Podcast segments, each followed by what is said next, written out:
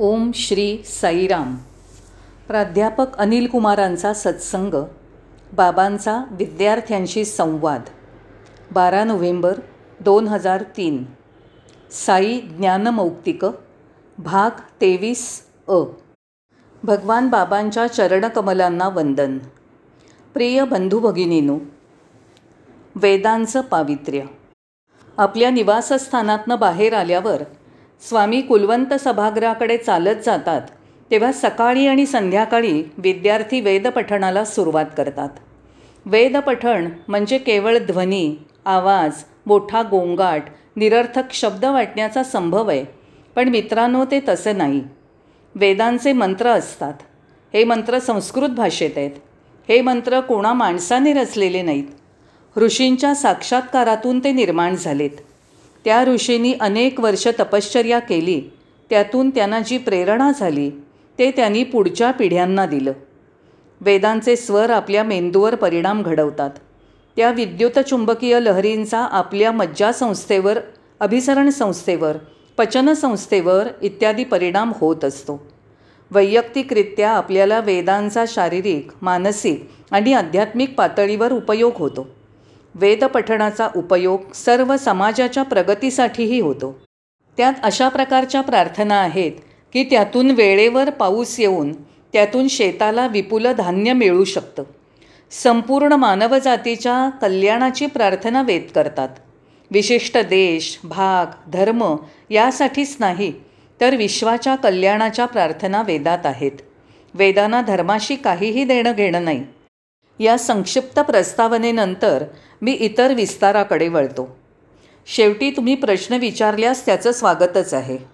संस्कृती आणि मूल्य यांची शिकवण. मित्रांनो या देशात तीनशे विद्यापीठं आहेत आणि त्यात चाळीस लाख विद्यार्थी उच्च शिक्षणासाठी नाव दाखल करतात.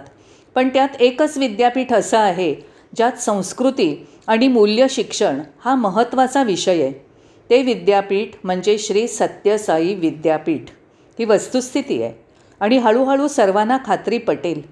तुम्ही माझी इतर भाषणं ऐकली तर त्यात देशातल्या तज्ज्ञ अशा शिक्षणशास्त्रज्ञांची विधानं आहेत. श्री सत्यसाई विद्यापीठ हे देशातलं एकमेव विद्यापीठ आहे ज्यात सांस्कृतिक मूल्य आणि या देशाची परंपरा यावर भर दिलेला आहे. सर्वांनी मिळून ईश्वराचं गुणगान. अगदी शिशुवर्गापासून पी एच डी पातळीपर्यंत सर्व विद्यार्थी वेदपठण जाणतात. सर्व विद्यार्थी एक सुरात वेदपठण करतात. त्यांच्या समूह पठणात संपूर्ण समन्वय सुंदर पाठांतर बिनचूक आणि सुंदर उच्चार आदर्श मोकळा आवाज आणि आनंद असतो. शेकडो मुलांना वेद शिकवणं सोपं नाही. संपूर्ण मानवजातीसाठी प्रार्थना करत आणि संपूर्ण मानवजात शांती सुरक्षा निर्भयता आणि भरभराट यांनी युक्त व्हावी म्हणून ते ईश्वराचं गुणगान करतात. या संस्थेची ही एक महान आणि विशेष गोष्ट आहे. इतर ठिकाणी न दिसणारी दुसरी गोष्ट म्हणजे इथे मुली वेदपठण करतात. हे अपवादात्मक आहे. पूर्वी स्त्रियांना वेदपठणाचा अधिकार नव्हता. त्याचा त्यांनी निषेध केला. वैदिक ज्ञान हे स्त्रियांमध्ये अद्यापही लोकप्रिय नाही पण अनंतपूरच्या सर्व विद्यार्थिनींना श्री सत्यसाई बाबांनी वेदपाठासाठी तयार केलं. चौदा वर्ष मी ऐकत आलो आहे पण माझा अजूनही त्यावर विश्वास बसत नाही. मी स्वतःलाच विचारतो हे खरं आहे का? आपल्या देशात धार्मिक विधी करणारे पुरोहित असतात. विवाह वास्तुशांती बारसं यासारखी कार्य ते पार पाडतात. पुरोहितांना वेदाचं ज्ञान असावं अशी अपेक्षा असते. सर्व विद्यार्थ्यांचं वेदपठण व्यावसायिक दर्जाचं असतं. मी त्यांना विनोदाने म्हणतो मुलांनो नोकरीची चिंता करू नका. तुम्ही पौरोहित्य नक्की करू शकाल. मी गंभीर प्रकृतीचा माणूस नाही आहे गंभीर असलेल्या लोकांमध्ये मी मिसळत नाही. धर्म म्हणजे आनंद. ईश्वर म्हणजे आनंद असा माझा विश्वास आहे. गंभीरपणा हा एक प्रकारचा आजारच आहे अध्यात्म नव्हे. तेव्हा हसरे लोक मला आवडतात. लोकांना हसवायला मला आवडतं. मुलांच्या वेदपठणाच्या क्षमतेचं कौतुक मला आणखी एका गोष्टीसाठी वाटतं. बाहेरचे पुरोहित त्यांच्या चरितार्थासाठी वेदपाठ करतात. मी मुलांना म्हणतो तुम्ही P H D M tech M S C झालेले विद्यार्थी वेदपठण करता. तेव्हा देशातल्या पुरोहित वर्गाचे तुम्ही क्रमांक एकचे शत्रू आहात. ही मुलं उत्कृष्टतेच्या उल्लेखनीय श्रेणीपर्यंत पोचली आहेत. त्यांची स्वरयोजना आणि प्रमाण यांच्या दर्जावर तर विश्वासच बसत नाही. मुलांच्या वेदपठणाची ध्वनिफीत जर एखाद्या पंडिताने ऐकली तर तो नक्की म्हणेल की ही मुलं उच्च दर्जाच्या वेदविद्यापीठात शिकलेली आहेत. मित्रांनो आपण पूजा का करतो? तर ईश्वर कृपा प्राप्त होण्यासाठी. आपण प्रार्थना का करतो? तर ईश्वर प्रसन्न व्हावा म्हणून. आपण ध्यान का करतो? तर ईश्वराचं मूर्तरूप बघण्यासाठी. आपण भजनं का म्हणतो?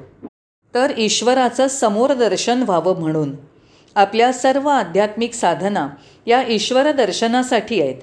ईश्वरासमोर वेदपठण हे खूपच कल्पनारम्य आहे. आयुष्यभराचं सार्थक आहे. ईश्वर दर्शनासाठी बाहेरून आलेले लोकही वेदपठण करतात.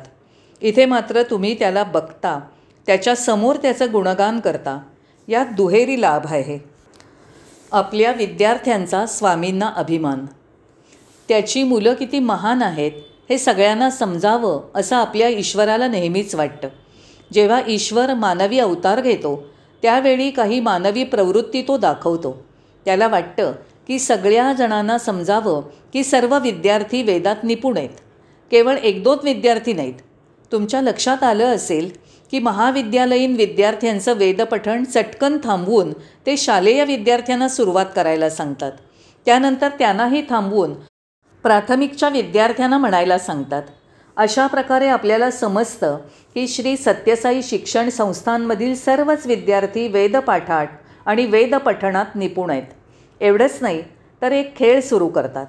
एका मुलाने सुरुवात केली की त्या पुढील भाग पुढच्या मुलाने म्हणायचा.